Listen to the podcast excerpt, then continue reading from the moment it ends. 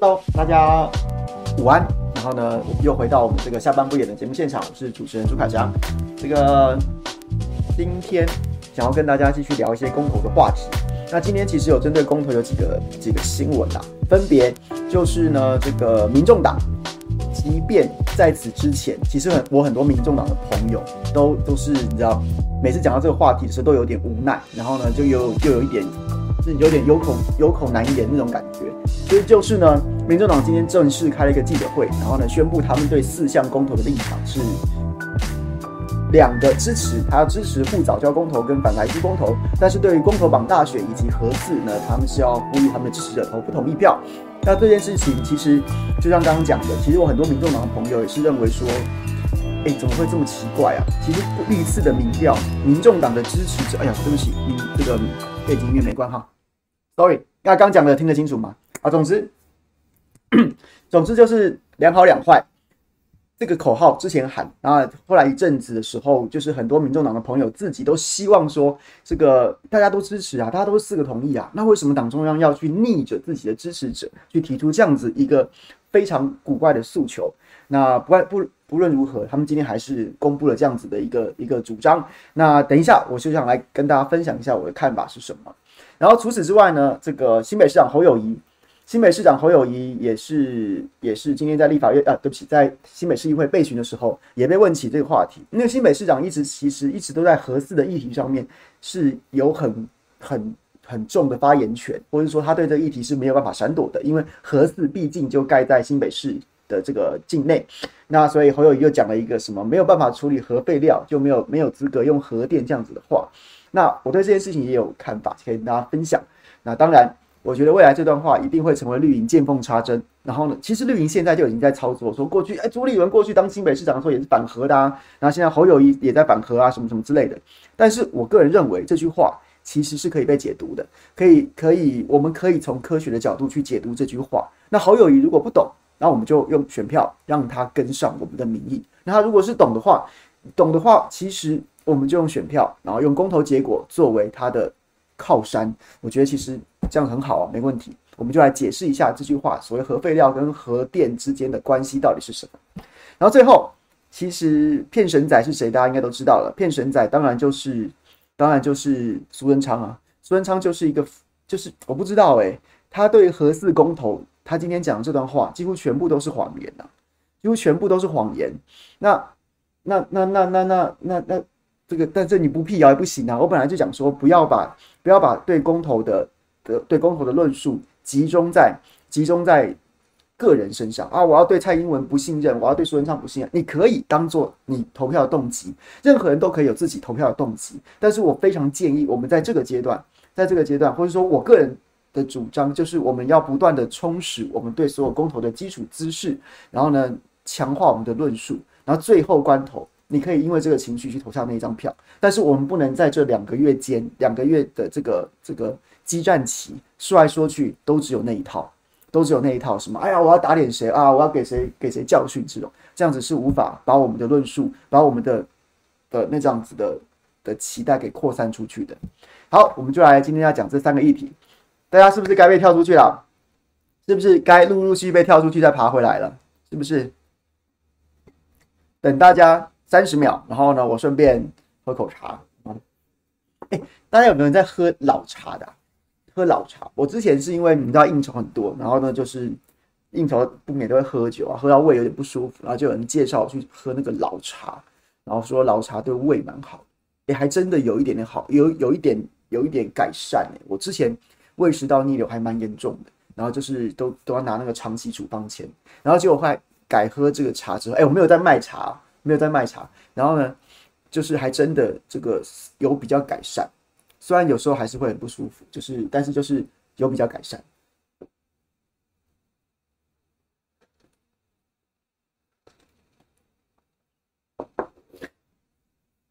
真的茶好不好？哎 ，Kevin Kevin Kevin 是不是有点有在跟我有在有在暗示我老老司机开车之类的？好，来吧。来吧，我们先从民民众党开始讲起好了。先从民众党开始讲起好了。这是今天这场这场记者会的新闻照片。总之呢，总之是什么呢？就是今天民众党的立法院党团在二十九号，然后呢开一场记者会，这个重申自己护藻礁、护食安、护台湾的两好两坏立场，并且宣布将要推出自己的民主战车，带队前往全台二十二县市，启动一百场的宣讲活动，呼吁民众拒绝蓝绿恶斗、政党绑架，以科学专业的论证投出中道力量。科学专业。我觉得拒绝蓝绿恶斗，我非常赞成。我我甚至觉得也不只是蓝绿，在公投这件事情上，每个人都有自己的票，那就应该应该是拒绝政党恶斗，然后呢，拒绝政党绑架，然后以科学专业的论证投出中道力量。对于科学专业跟中道力量，至少在两好两坏这个立场里面，我就觉得有点配不上这这这这八个字。重启核四反萊豬公投榜上选集中珍爱藻礁四案在十二月十八号将要进行公民投票。然后呢，邱成远、蔡壁如、高虹安今天召开记者会，喊出护藻礁、护食安、护台湾两好两坏。然后呢，在反萊豬跟珍爱藻礁两案投下同意票，在核四重启跟公投榜大选两个案子要投下不同意票。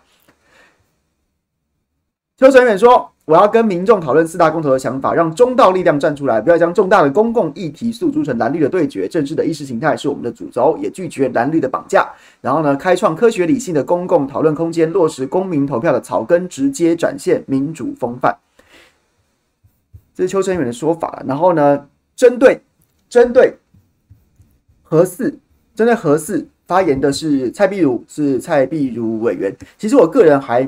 不会，就是跟蔡壁如委员还蛮常常在节目上遇到，我个人还嗯对他没有什么没有什么没有什么反感啦、啊。那基本上我今天就算评论这件事情，也是对事不对人，我不是要针对蔡壁如委员个人，然后呢，纯粹就是真的就是对事不对人，因为我对这样子的说法是还蛮不能接受的，还蛮不能接受的。怎么说呢？我来这来我来。我来叫出这个蔡壁如委员针对这段针对核四重启公投，他为什么要采取反对立场？他的说法，请大家稍等我一下，稍等我一下。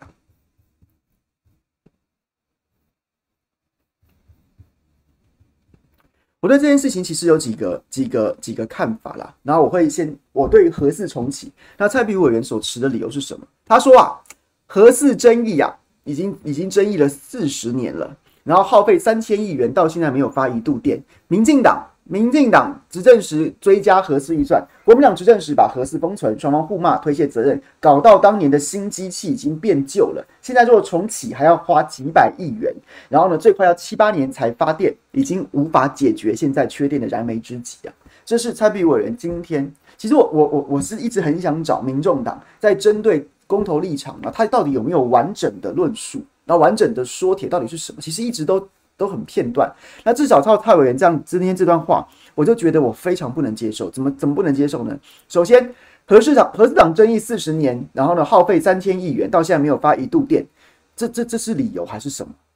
这是理由还是什么？这不就是这不就是政治人物搞的吗？他没有发一度电，是他不发不出来吗？不是因为政治的耽误吗？是政治人物耽误让他没有发一度电啊，不然他早就该发电啦。那这怎么可以？这这难道归咎核四吗？归咎归咎这个电厂吗？所以政治人物，你你要叫大家绑，就是脱离政党绑架，脱离蓝绿恶斗，可以啊？那你这这这这句话就是政治语言呐、啊！我不懂，我不懂这怎么会成为原因？这怎么会成为核四厂必须被反对的原因？我不懂。然后呢，追加预算又把核四封存，双方互骂推卸责任，搞到当年的新机器都已经变旧了。现在如果重启，还要多花几百亿元，最快要七八年才能发电。各位。核四是第第三代反应炉，第三代反应炉啊！其实现在全世界大多数商转的核电厂用的都还是二代反应炉啊。核四用的用的用的技术，在现在这个社会，在这个现在这个世界上面，大多数的核电厂当中，都还是算是比较相对比较新的啊。它是真的因为政治的耽误盖了很久，但它的技术并没有落后啊。并没有落后啊，它还是它是三代的，现在商转大部分都还是二代啊，都还是二代的啊。所以蔡壁如委员在今基本上在这段话当中，事实基础上面就已经有很多错误了，有很多错误啊。封存封存之后能不能再重启，其实也是也是现在很多人的一些一些攻击的点。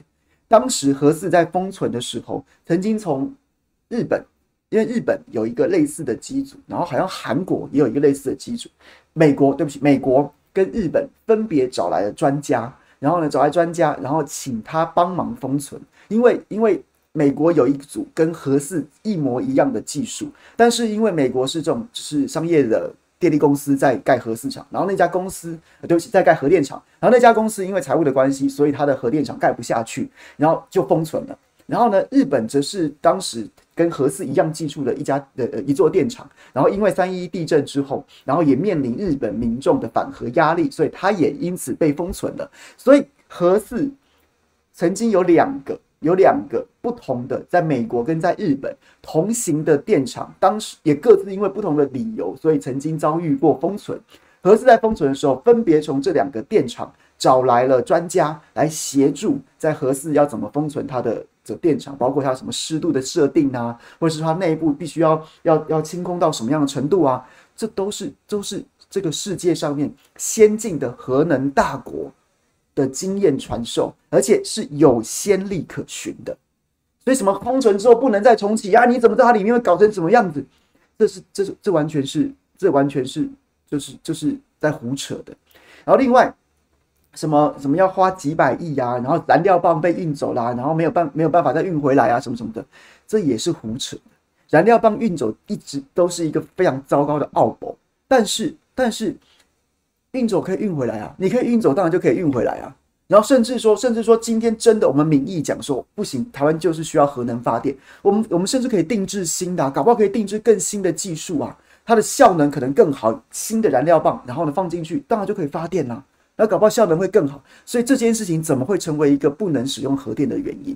再来，什么几百亿元，确实要花很多钱让它重启啊，到底到底是到底是多少？恐怕还要经过精算，是不是数十亿或几百亿？这个数字目前没有人能给一个非常精准的答案。那什么数十啊，什么什么什么数百亿元，七八年，蔡壁如今天之所以会这样讲，这完完全全，这完完全全是根据。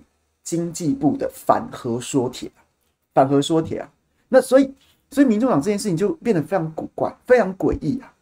你在护藻礁的时候，护藻礁的时候，经济部告诉全民说，我三阶外推啊，就可以护下藻礁了。然后民众党说这这些这些说法他们不相信，可是呢，在反对核四的时候，他又把经济部的说法拿来当成他他反核的理由。那那对不起，我我就不能理解啊！民众党，你不是说要科学、理性、专业，然后走中道力量？那光是在对于经济部的看法，你就选择性的相信某相信对于核四的说法，却选择性的不相信对于藻礁的说法。那请问这个标准何在？所以我说，我我真的不是针对蔡壁如委员，我常常在节目遇到他，然后他都是非常友善跟我打招呼，我也很喜欢他。然后呢，但是这件事情就是对事不对人，你你的标准是什么？你选你连你连一个经济部，经济部基本上王美花讲的话，我个人啊多半都倾向于不相信。但是你你也你你你就四个案子，然后两个跟经济部主管有关，你一个选择性的相信，一个选择性的不相信，我就已经不懂你在干嘛了，我就不懂你在你在干什么了。然后呢，好了，你不我们不要讲用相信不相信这种很主观的看法去评论这件事情。就像刚刚讲的、啊，你现在讲的那些理由，我一个一个的都可以告诉你说不是这样啊。不是这样子吗？什么封存了的问题，刚讲啦，刚讲，我刚看到有朋友在帮忙补充，在帮忙补充，对，这个好像是岛根，对不对？岛根原发，然后呢，它是它是日本的岛根原发，跟核四是一样的技术。当时它在三一一地震之后，然后日本的反核声浪起来的时候，它也被迫封存，所以它它是经验传授给我们，手把手教我们怎么封存的。然后它美国也是有一个同样的电厂也封存，所以封存不是问题啊，当时真的封得很好啊。封得很好，那你在重启的，你封得很好，重启自然问题就不大、啊。那还有关于这个什么几百亿，也有听过，我有听过说大概起码也要五年呐、啊，让核四进入可以运转的状态也要五年时间。那七八年跟五年，对，但是终究就是，那不然你要怎么办呢？你要怎么办呢？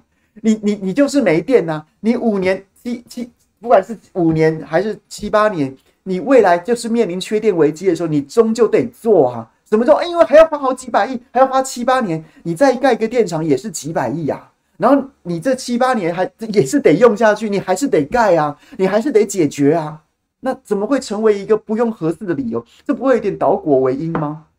这些结果都是我们因为之前错误的能源政策已经害得我们现在没有什么太多选择的余地了。结果你现在还倒果为因，把这些恶果拿来当成你要继续反核的原因，这不是很莫名其妙吗？我一向都我一向都主张，在野党蓝白必须要合作。你就算你不是那种说什么还要变成变成联盟，像当年国青那样，但是基本上至少要彼此保持友善的态度。所以对这件事情我是非常失望的。那我也不想要苛责你们，只是我就告诉，我就想要用讲的，这些理由都不成立啊。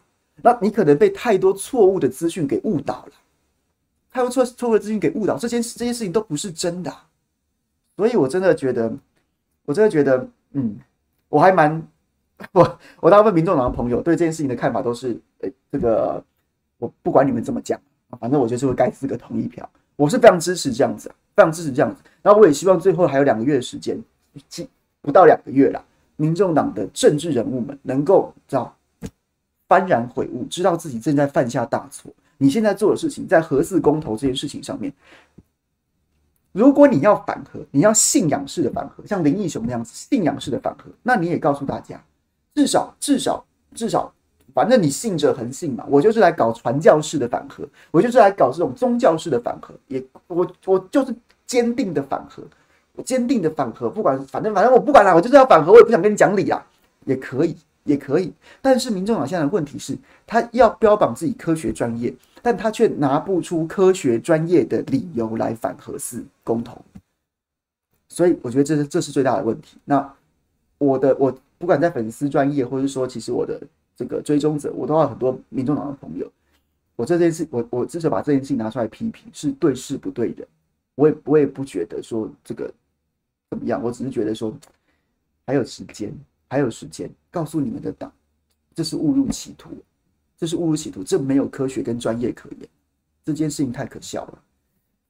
然后呢，另外，另外针对。对，所以我想要想要讲的事情就是，我今天在脸书上 po 出这篇文章的时候，然后下面很多人就开始这个嘉荣，我没有针对你的意思啊，你就说啊，这个党的真心思想吗？或是说还有很多人讲说，哎呀，不就是绿就是白皮绿骨什么什么的。各位，我我还我不太赞同这样子的论述方式，就是啊，就是遇到这种事情的时候，然后绿的就会批民众党啊，根本就蓝的啊，蓝的就蓝的就会批评绿的，民众党就说啊，根本就绿的。我不太认同用从蓝绿的角度来来思考这件事情。我我我比较我比较倾向于就是你要你要言行一致啊，你要强调科学跟科学精神、专业的专业的治国，那你就应该要做到。然后就是对我觉得从蓝绿的这件事情的角度来说，啊，然后民众党本来就是绿的啊，什么什么的这种这样子的论述，其实也没什么意思。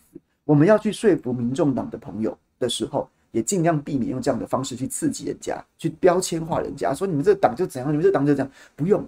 就像我刚刚讲的，我会倾向或是鼓励大家，我们就把你的理由列出来之后，我们一项一项的来来来说来说，其实不是，你可能被误导了，你可能误信了经济部的那些说帖，或是你可能你可能脑海中还存留那些早早些年反核团体这个声势正盛的时候，那时候散布的很多谣言、很多流言，那些都不是真的，我们就就事论事的，然后呢，给他帮这个。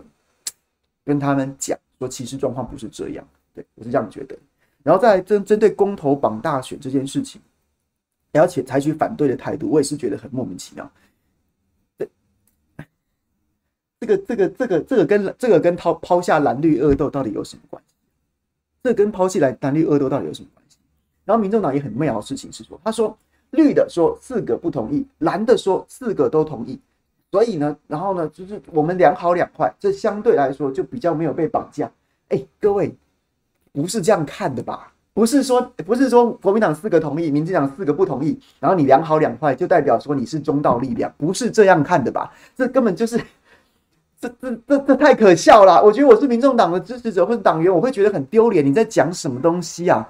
你在讲什么东西啊？公投的价值不是这样看判断的吧？公投是一个一个摊出来，然后呢，每个公每个题目各自有赞成跟反对的理由，然后呢，你作为理性判断，你做了专业的决定之后，然后呢，决定应该要四个都同意，或四个都反对，或三个三个三比一，或者一比三，或是二比二，是应该这样看吧？不是说这不是市场喊价哦，他卖四块，他卖他卖八块哦，那我折中卖六块，好了，这样 OK 了，这样我就是比较中道，不是这样看的吧？怎么会？这是什么？这是哪门子哪门子的说辞啊？对，我觉得，嗯，所以这场记者会，我个人认为，个人认为真的非常的。非常的诡异，那希望民众党的好朋友是不是还有机会？赶快劝劝你们的党中央，不要误入歧途。这件事情的决策真的非常糟糕，真的一个中道政党，一个中道政党的人物设定、党务设定，一个中对不是靠这样建立起来的，不是在那边折中说啊，你四个我四个啊，我我我两个好了就可以，就是就是相对中道，而是你在每一个议题上面采取的是什么样的立场？是科学的，还是信仰的？是是。论证的还是你知道虚以威仪，然后还是造谣生事的，是这样子建立起来的。你想要建立你现在做的事情，你现在做的决定，跟你希望达成的人物设定、党务设定是相违背的，是相违背的，相违背的。所以我觉得非常的不妥。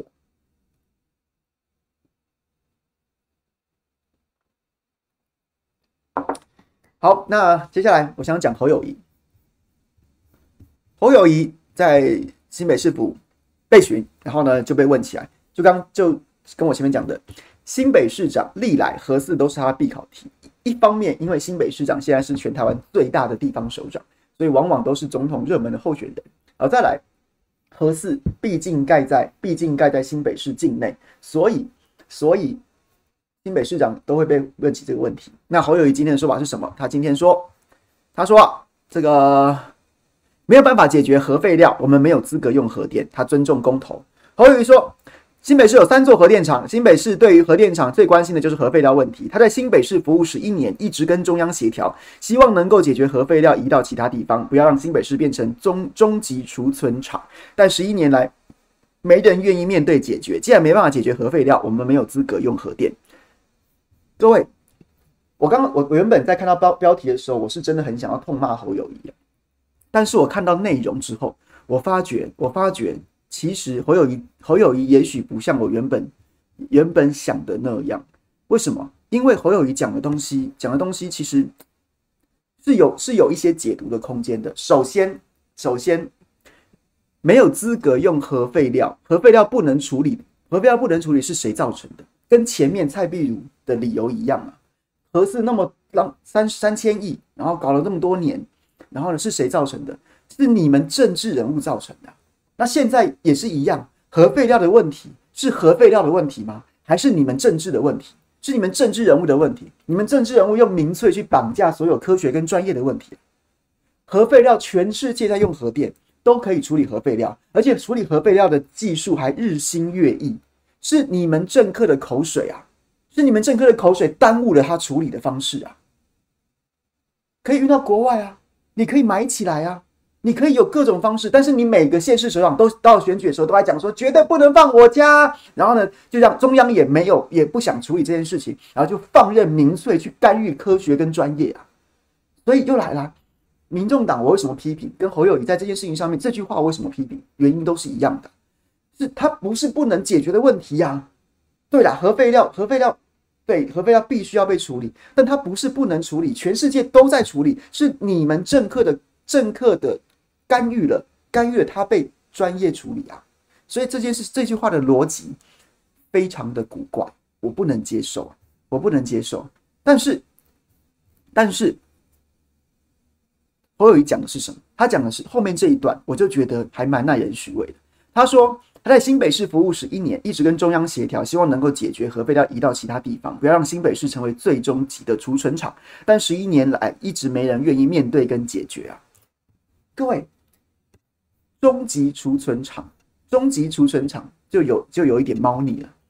确实，核废料现在问题是我们需要一个终极的储存场，然后没有办法储存的时候，现在核废料基本上都是放在。各个电厂里面的这个储存厂里面早就满了，早就满了，放不下了。然后放不下了怎么办呢？就必须要在核电核核核电厂以外的地方先放一个，先放一个这个这个等于是中继的储存厂，中继的储存厂。然后所以前一阵子包括朱立伦在任内的时候，然后跟中央杠上，跟那时候还是民国民党执政的中央杠上，然后呢后来也跟民进党中央杠上，就是为了就是为了核核这个核一核二它的这个储存的这些核废料已经在厂里面放不下，然后必须要找一个地方先放，然后首长呢就在这个时候介入去把这件事情卡着，让它不能放放在我境内核电厂以外的地方。现在之前的什么干式储存厂的争议是，简单来讲大概是这个样子，是这个样子。但是各位，这有这有一个非常必须要厘清的问题是，那个是因为核电厂里面放不下，然后呢必须要找个地方先放，然后最终储存厂却一直没有办法选定位置，然后呢最终储放，所以才造成这样子的问题存在。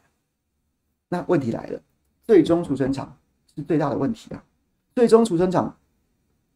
根据台电在前几年早就已经做好了，早就已经做好了这个这个评估的报告，评估的报告。然后呢，最终储存厂按照国际上面储存核废料的标准，它必须要是一个百万年稳定的地层，不是那种什么冲积平原呐、啊，或是说什么那种可能可能地质很脆弱的啊，什么页岩呐、啊、那种那种地形，它必它必须要是一个可以百万年稳定的的地层。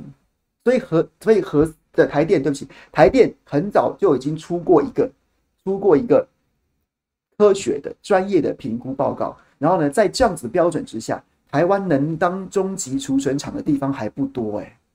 花东宜花东有一些花岗岩地形，或是台湾目前台风金马当中的外岛金门或马祖有一些花岗岩的地形，当时被台电认为说，按照这个标准，可能也只能放在这些地方。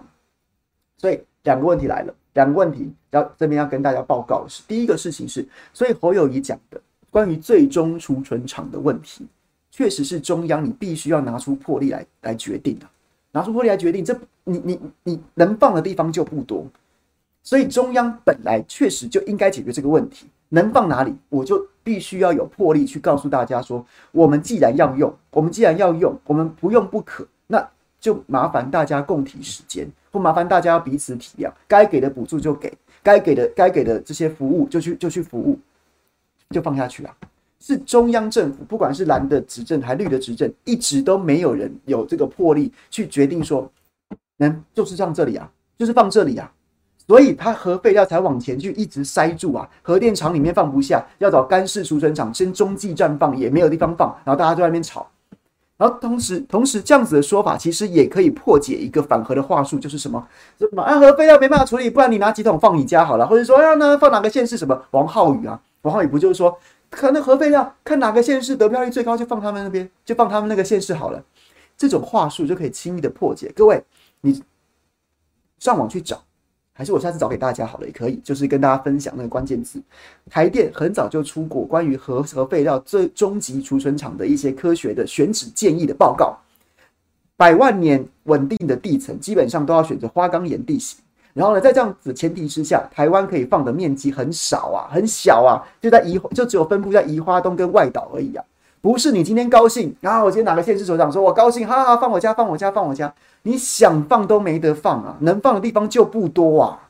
也不是说你高兴带回家就带回家，你你你家是花岗岩地形吗？你家怎么样？就是对，你想当终极储存场还不能呢、欸，它必须要被这样子的储存，被这样子的放放置啊。所以好不好，各位不要民不要民粹式的用政治语言在那边讲哪个县市愿意啊，不是你县市愿意就可以放。你不愿意，你不愿意跟愿意都都不是在储存核废料上这件事情上面最关键的因素啊，是科学跟专业啊，是花岗岩地形啊。各位 ，OK， 我们要用这样的方式去论述，而、啊、不是跟跟人家那边吵。但是其实很多这种二百五，一天到晚在那边讲啊，放哪个家，放哪个县市，哪个县市愿意放，不是这样看这个问题的，不是这样看这个问题的。用这样的用用科学，用台电的报告去打脸他们，不是你高兴放就放。OK， 这样大家可以理解吗？所以回过来讲，回过来讲这个侯友宜这个问题，我倒反倒觉得这一次他的这个发言，虽然那个那个 slogan 就什么没有没有办法处理核废料，没资格用核电，还是一个相当相当二百五的口号啊。核废料本来就可以处理啊，是你们政客不让他好好被处理的、啊，还是一个很烂的口号。但是细听他论述的方式，似乎我就觉得他似乎有一点点。不晓得，其实是出于无奈，又或者是说他其实是出于一种呐喊：中央政府，你把终极屠车场搞定吧你，你你搞定了就不用放在我们新北市啊！你哎，颇有这样子的一种，你知道吗？这样子一种一种一种呐喊，我都觉得这这个部分我倒是可以接受。那至于终极屠车场，就像刚刚前面讲的，台电早就给你建议啦，中央政府你确实就应该拿出魄力啊！那不然这样，谁希望家里面隔壁是殡仪馆？谁希望家里面隔壁是加油站？那大那大家也不要加油，也不要也不要殡葬业了，也不要焚化炉了。这个问题就是一个最基本的民粹问题。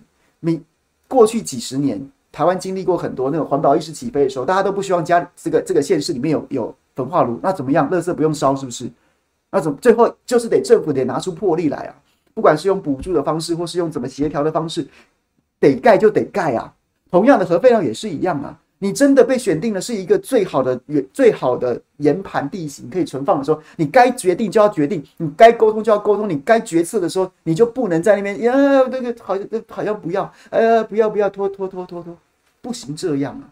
所以，哇，各位，侯友宜，我还我也对他寄予厚望，将来也是有机会问鼎大位的人。你做你现在对中央喊话，你在新北市的立场上是这样说话，你到中央去的时候，你那就请你做那个拿出魄力的人来啊，拿出魄力的人来。而在这段时间，一定会有很多绿营在反核操作朱立伦跟侯友宜，我们一样，我们不被政治人物绑架，我们不用管朱立伦侯友宜怎么说，我们就相信科学跟专业怎么说话就好了。然后如果他拿侯友宜这个说法来跟你在那边，呃，你看你看你们侯友宜都这样讲，当然你们侯友宜不是我们侯友宜，不是我侯友宜啊。你们哎，你看都这样讲的时候，各位就拿我刚刚的说法，告诉他，不是你想放就放的，不是哪一个个别县市首长可以决定的。当然啦，如果是宜花东县长、金门马祖县长，你可以说我愿意，我愿意存放，我来跟乡亲沟通，那我跟你鼓掌，拍拍手，很赞，因为你有这个，你确实有这个条件，你你愿意，你愿意做，那真的是很棒。但除此之外，什么西部那些人口密集的县市，大部分都是冲击平原上面的县市，你想放都没得放。OK。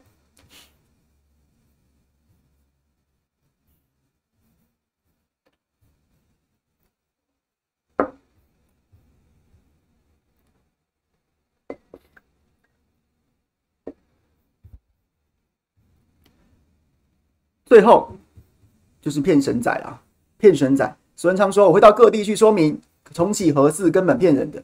苏贞昌说骗人，大家都笑了，好不好？苏贞昌说骗人，大家都笑出来了。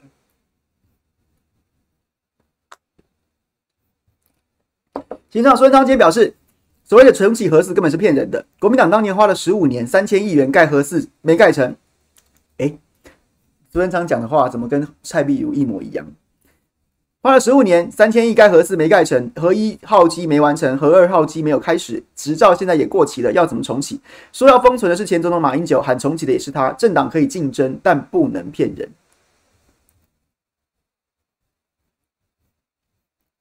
巴拉巴拉，好，总之这一段，光是这一段，这一段就有非常非常多的谎言啊！什么谎言？什么谎言？首先。老实说，老实老实说啦，要讲说盖核四厂会不会盖得很烂很危险？各位知道吗？核四核四这个争议，虽然所以应该说核四的兴建过程，虽然横挂了从大概从一九八零年代开始选址啊什么什么什么的，但是核四真正开始就是包括你选址，除了选址啊，然后呢还有这些地基地基啊，然后呢前前置的工程之外，真正开始盖核四厂，各位知道是什么时候吗？真正开始盖这个核四的厂是什么时候？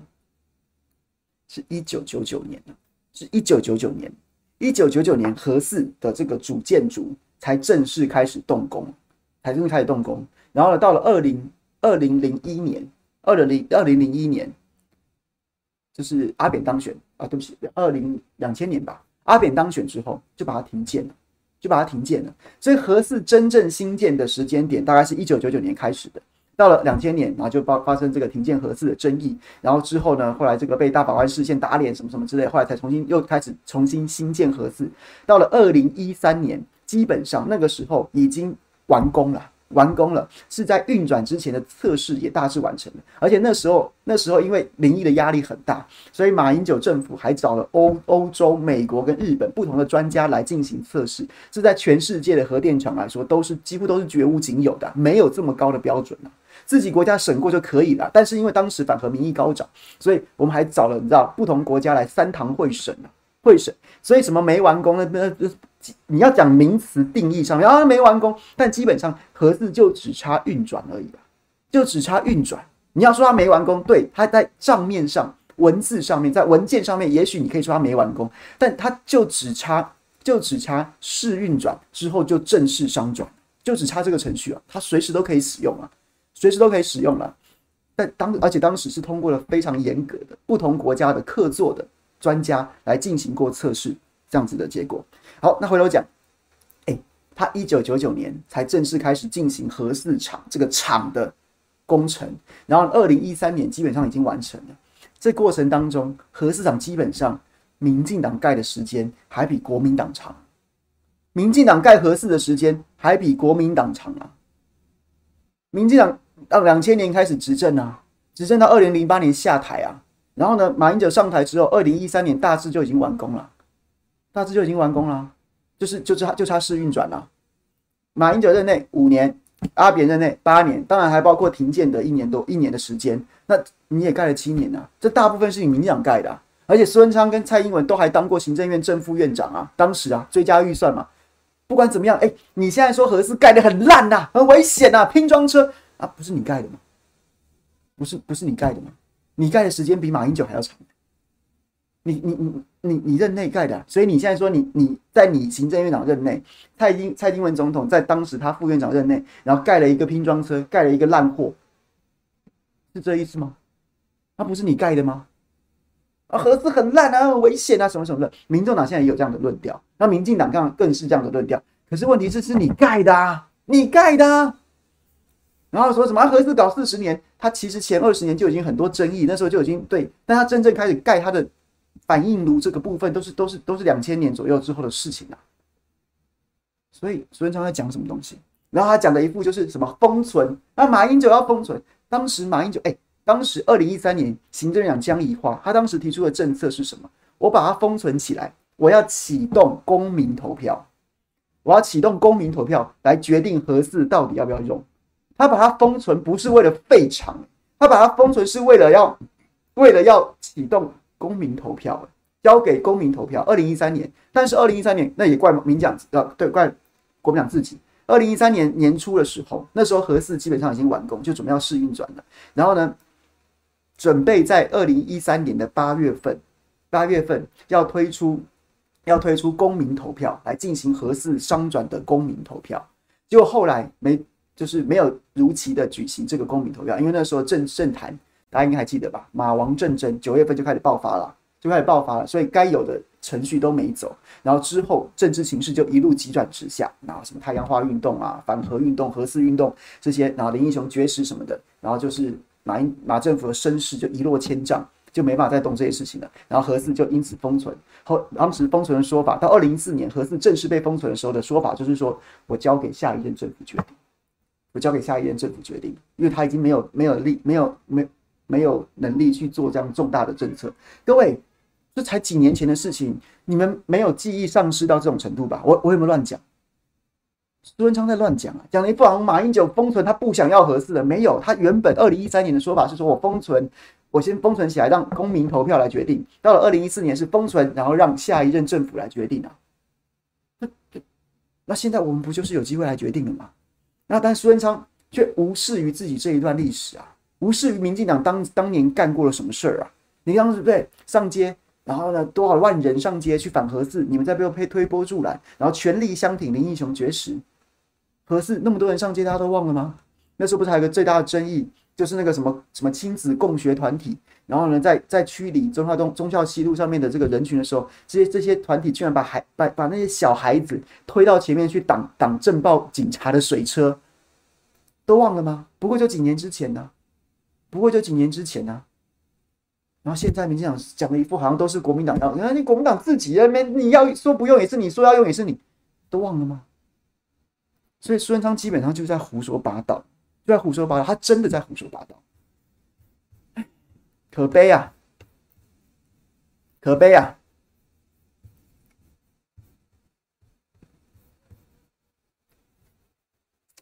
我说真的，我我个人我就我很早就讲过，我觉得台湾根本真的没有不用核能发电的，没有不用核能发电的本钱存在。台湾就是一个没有资源的岛，你你全部资源都来自外购，都来自海运的天然气，那还得了？那会出事的。那再生能源绿能，你你你现在的你现在的进度就摆在那里，就是追不上嘛。然后它也不能当基载电力嘛。现在民智已开，大家都可以，大家都听得懂嘛。大家都听得懂，那你还要硬凹到什么时候呢？你要硬凹到什么时候呢？然后那些所有什么关于核四那些谣言都，都到现在都一攻就破，几乎没有什么，没有什么，就是过去声势很大的时候，把反马反国民党跟核四讲在一起的时候，那时候说了一大堆的屁话、跟假话、跟谎话，然后呢，但是那时候说什么都有人信啊。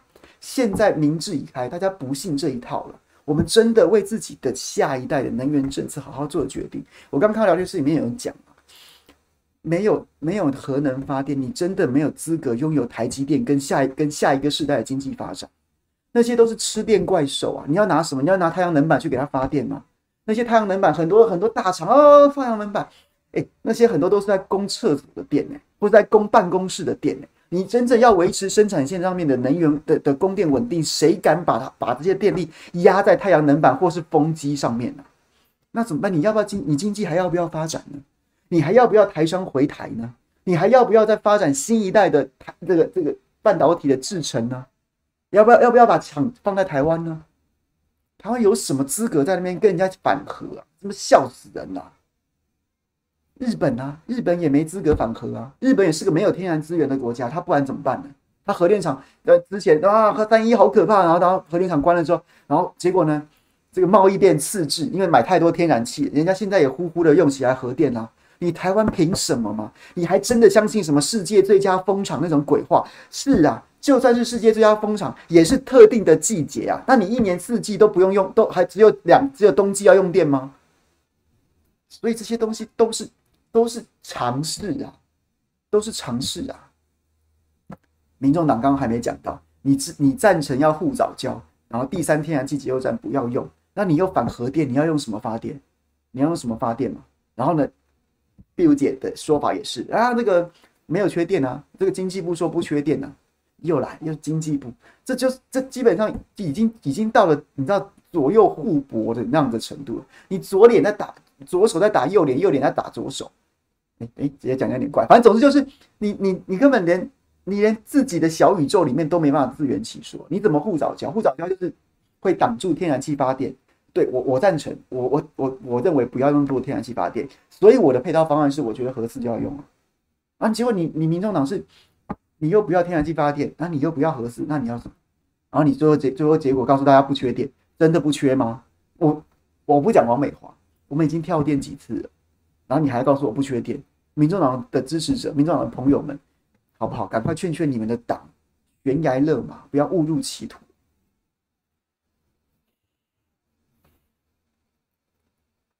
所以这谎言都很容易攻破啊！我们我们都能够扮演那个角色，我们不要流于情绪性的，在这个阶段就情绪性的讲说“我这这怎样讲”，而是我们把这些把这些论述都讲清楚啊！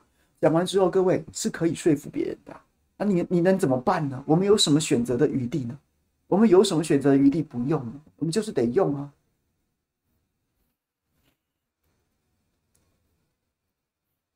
！OK， 讲完了，今天就讲这三个今天的新闻：民众党的记者会、侯友宜的质询跟苏贞昌的发言、骗神仔的发言。大家报告好，来来聊天吧。有没有朋友有什么意见想要跟我分享的？有什么心得想要跟我分享？或是我刚刚有没有什么讲的不够清楚或讲错的地方？也欢迎大家。现在可以提出指教，提出指教，好吗？这个新蕾想要说话是不是？好，等我，等我打开小米喇叭。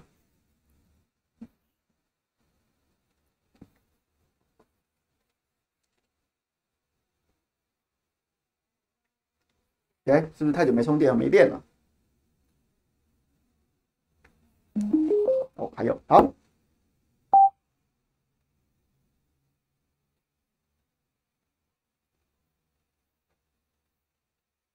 好，新蕾，请说。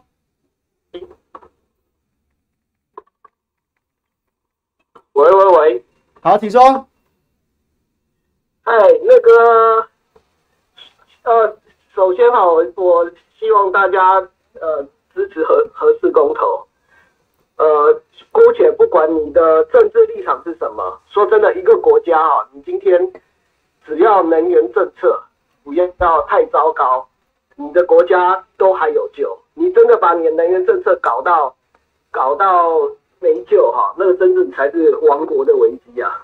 啊，真的，你真的天洋气传那么多，这老共真的只要把把把台海围一圈，你就要投降了，真的也不用讲。好，谢谢大家。好，谢谢新磊。这确实是国安危机啊！这个这个黄世修已经讲过八百次。然后其实我可以跟大家分享一个有趣的事情。我之前在跑立法院的时候呢，三不五时跑去跑去那些委员的办公室聊天。然后呢，就某一个国防外交的委员。然后我那时候去的时候，刚好遇到一件事情，就是他在准备一个质询，然后跟国防部的官员在聊天。他聊到什么呢？他聊到说：“哎，老共封锁台湾啊，封锁台湾这件事情啊，一直一直都是国防部。”很头痛的事情，就他一旦想要封锁台湾的时候，一直都很头痛。然后头痛的呢，还不是说什么他这个什么军军舰啊，或什么什么什么的，而是说中国大陆好像说沿岸呢、啊，国防部官员讲的，就是私下讲的啦，说沿岸至少一根据我们的情报，至少有三十万艘、三十万艘那种铁壳的渔船，铁壳的渔船一旦发动、一旦一旦爆发战争的时候，可以立刻派上用场。然后他要怎么做？他甚至不用发他爆发战争，他要怎么用？他就在那个航道啊，商用商用货轮的航道上面，他就把船停在那边，停在那边。他说我坏了，我船坏掉了，我船坏掉了，怎么办？我就把这航道给挡住了。那台湾的时候，什么进出口贸易啊，又或者是能源啊，就就就就你怎么办？你怎么办？他是商船啊，你要射飞弹打他吗？那他有那么多啊？你说、哎、我我赶快把他拖走，他他有三十万艘啊，你怎么办？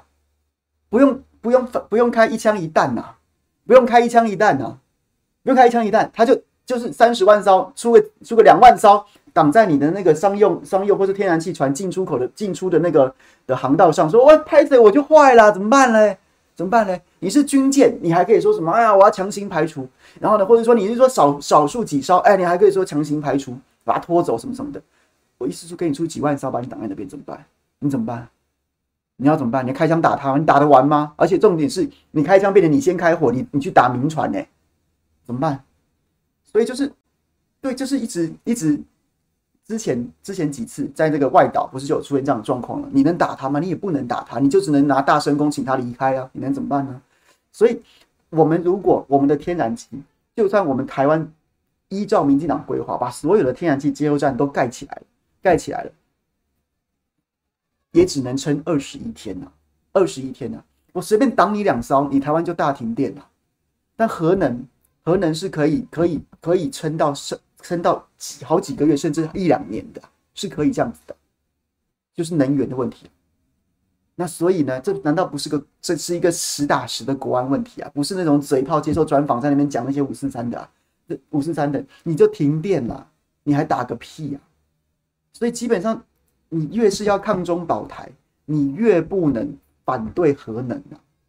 啊，但偏偏民进党要喊抗中保台，又要反核，你拿什么去跟人家拼呢、啊？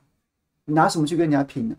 关于这个核能，核能一次一次一次补充原原料要可以可以运转多久，可以独立运转多久？这个数字我有点忘了，所以我刚刚讲几个月到一两年，有点这个有点不精确，我去想一下，我去我去查一下资料再跟大家报告，或是谁可以帮我补充这一点。总之啦，总之。天然气二十一天，二十一天，那还是在所有的天然气接收站都插满的情况之下，所以各位，所以各位，我们有反核的可能吗？我们有反核的余裕吗？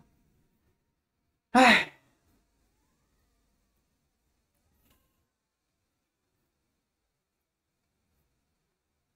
谢谢 Teresa， 谢谢 Teresa， 这个感谢你支持。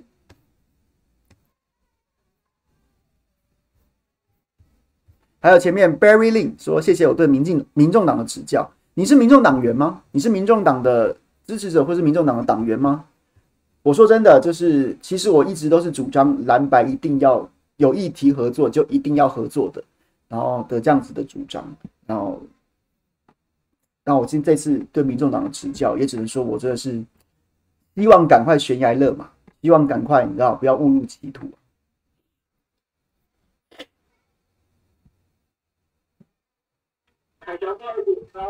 哦，十八个月是不是？十八个月，维元正帮我补充，是说核能可以独立运作十八个月。好，新磊，请说。我说我插个嘴啊，啊，那个，我想我我我好像应该有资格去去那个去打电话去骂骂骂民众党，我政党票是投民众党的、欸。好的，我这两天就来打电话骂蔡壁如啊，谢谢。其实其实啊，事过今天也可以讲，其实我的政党票也是投给民众党。去年的时候啊，呃，对不起，二零二零年的时候，我的政党票也是投给民众党。对，嗯，那理由，那照理来说，我我我也贡献了这个他的政党补助款，那应该我也有资格去骂他，请他们悬崖勒马才对。好，差不多了。今天还有什么朋友想要聊天的、啊？今天跟大家报告到这儿了。对，还自爆料说我我二零二零年选举的时候，民政党票是投给民众党。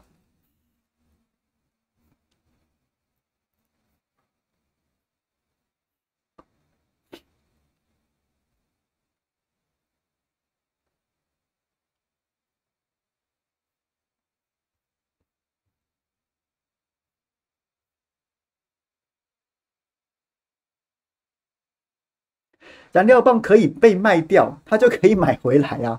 甚至你不要买回来也没关系，还不是卖没有卖卖不掉啊，还卖不掉啊，它只是运走啊。那基本上那些燃料棒通常都是通常都是为了为了这个电厂下订单之后客制化的，你还不是随便到市场上面是一个通用的，然后大家都很容易就卖掉。你运走就运回来就好了，就算现在有人买走了。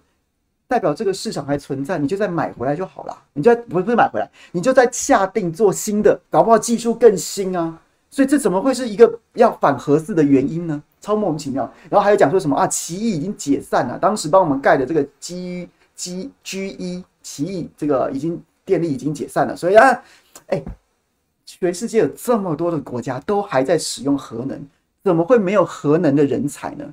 你只要把标案开出来，自然而然。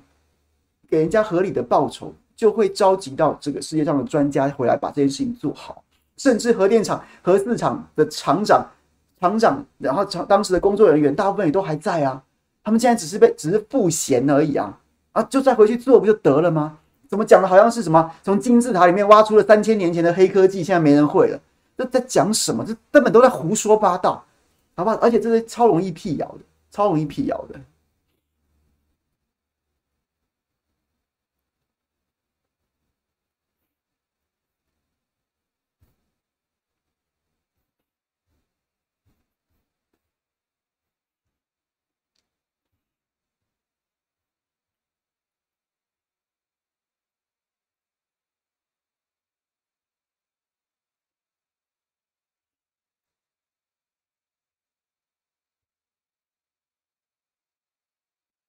G 一是通用，哎，奇怪，那我看到它奇异是什么？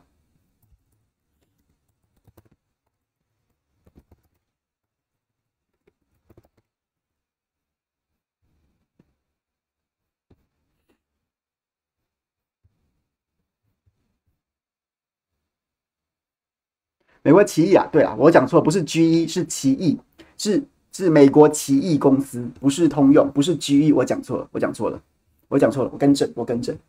谢谢谢谢谢谢朋友立刻指正我，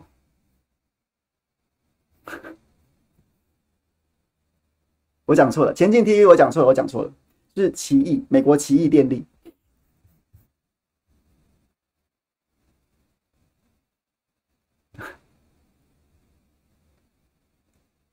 对，还有空气污染的问题，空气污染的问题，核能发电没有空气污染呢、啊。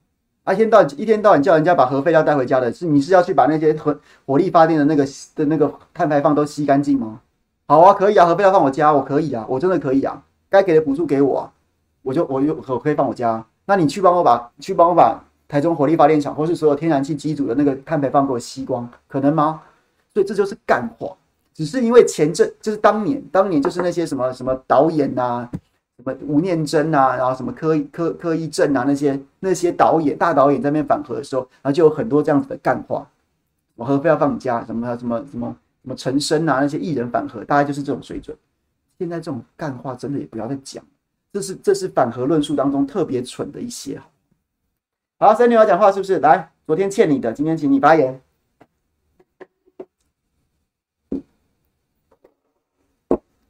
森林，请说。有，请说。那个，呃，今天讨论合适啊，但是我我本来想要讲那，我今天也想讲，我没记错应该是上礼拜吧。好，请说，来，请说，你说，你说，你说，你说，你说，有有听到，有听到。对，就是我记得有一种我在那个赖主在看到的，就是关于那个民调的部分啊，基本上有提到三个结论。第一个就是公投，目前来讲，四大公投的同意大于不同意，而且看起来似乎都会过。我自己在认为，会不会是游盈隆有点想要跟政府讲说，哎，要注意哦，你们要赶快行动了，赶快，因为现在看起来执政党还没有出手，要催他们说赶快出手来做这件事情。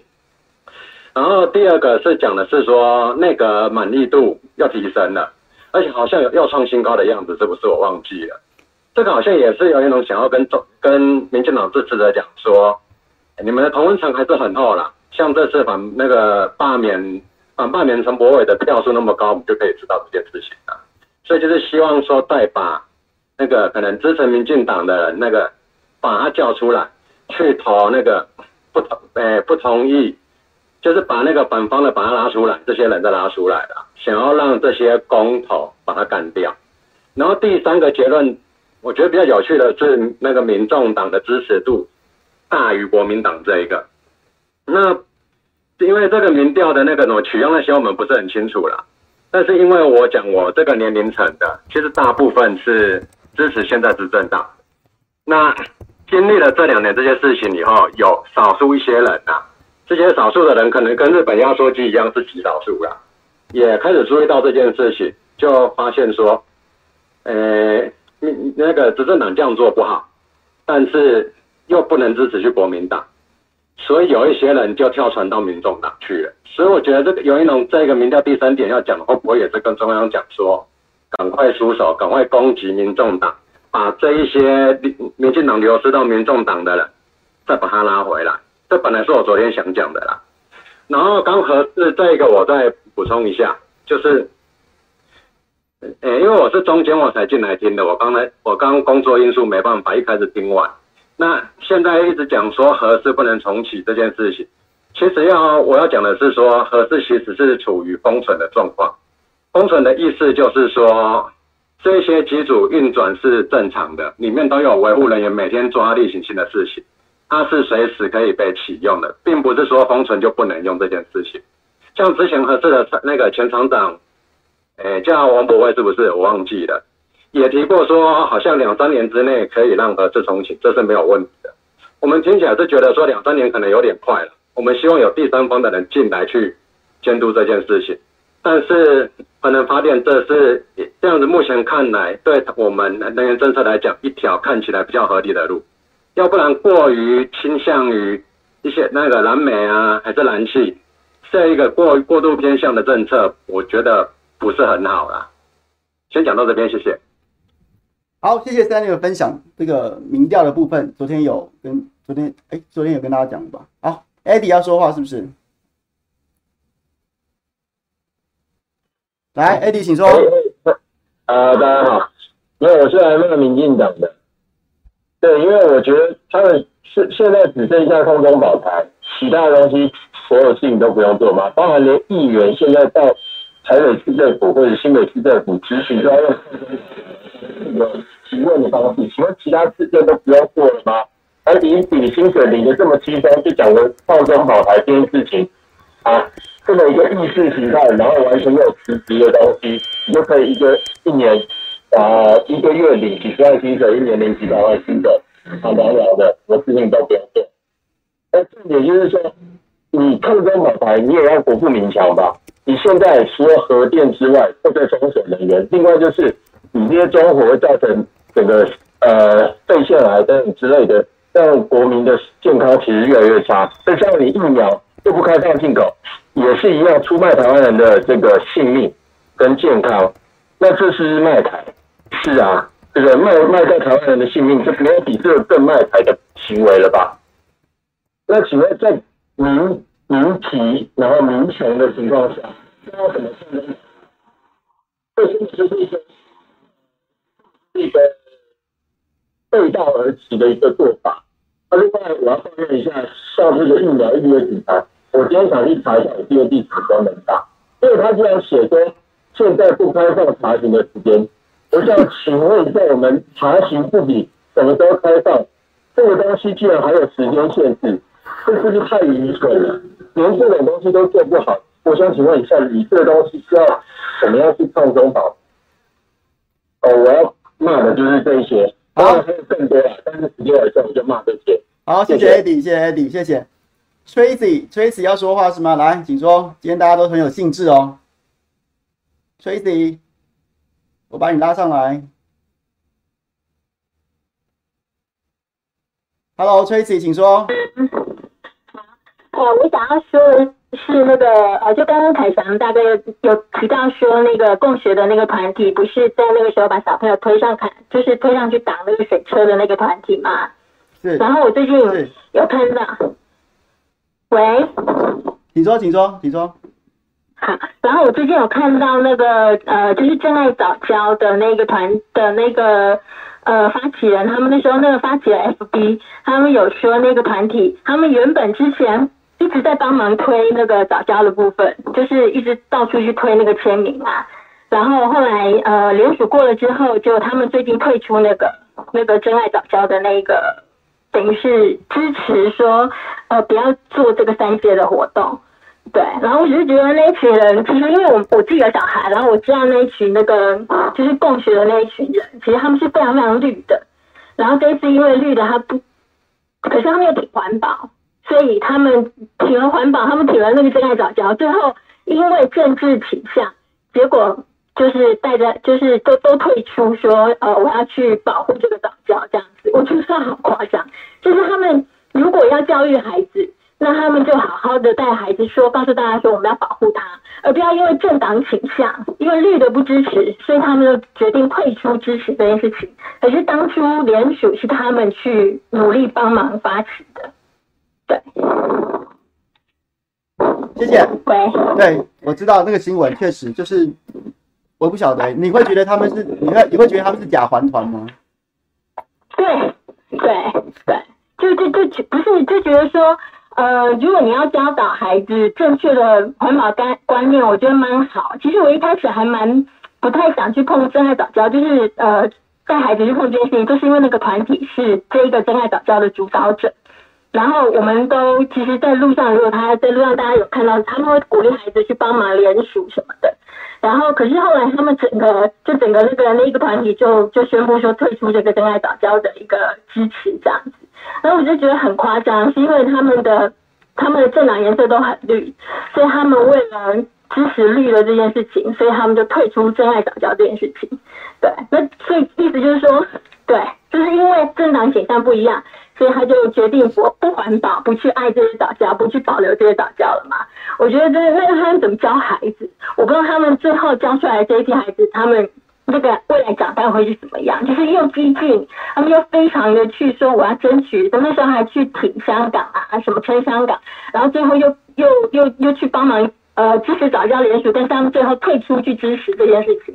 我觉得这纯粹都是政治，就是听绿的嘛，就是听那个蔡英文他们的想要他们做的事情。对，好，谢谢，谢谢 Tracy。好，谢谢，谢谢，谢谢。确实很多这种团体，现在现在还比较，现在还比较比较没那么夸张。我都还记得，我那时候还在线上跑新闻的时候，二零一三一四的时候，那时候真的是哇，民进党真的非常有，我我我必须说，那其实是很厉害的事情，他们非常就不不管真的假的。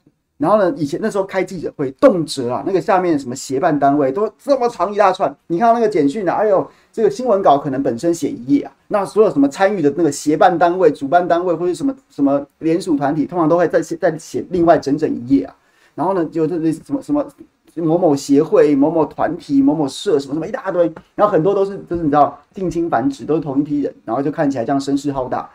那时候我说真的，真的很厉害，真的很厉害。所以从此之后，民进党就在那个时候，他们在选举或在政治上面的的就已经不知道甩国民党几条街啦。以后什么什么事都是侧翼干啊，我都躲在什么公民团体后面啊，我都你知道都是这些侧翼，然后讲出来都是哦，都这个这个学生又是这个教授那个艺人或什么什么的，真的很厉害。那我觉得崔琦讲的事情确实是，确实是大家都心里面会觉得，哎，这是。但我也不想要去骂人家假或什么什么的。我觉得每个人有自己的理念，就是就是自己的理念啊。那你把你把政党的价值、政党政治人物叫你做什么事情，然后放在放在真正对这块土地或是对环保上面的价值之上，那也是你的选择啊。所以，我只能说还好，这次是公投，我们大家都有票，我们就去为自己的价值投一票就好了。OK。然后怎么开始在讨论我是不是柯粉？我不是柯粉啊，我才不是谁的粉呢、欸。只是就是对我二零二零年的时候，政党票是投给民众党，因为我觉得可以给他一个机会。然后再加上这个这个吴敦义前主席提的那个不分区名单，能看吗？能看吗？这个对我是我为自己而投，这是我当时的决定。OK。OK， 那就这样了，那我们就下礼拜。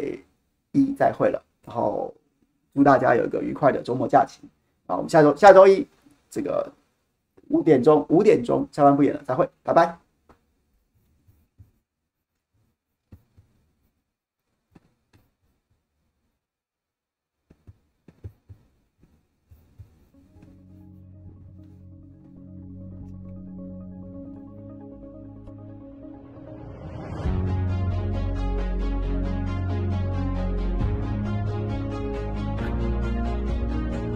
谢谢大家喽，还有泡时间朋友，我们下礼拜一再会了，拜拜。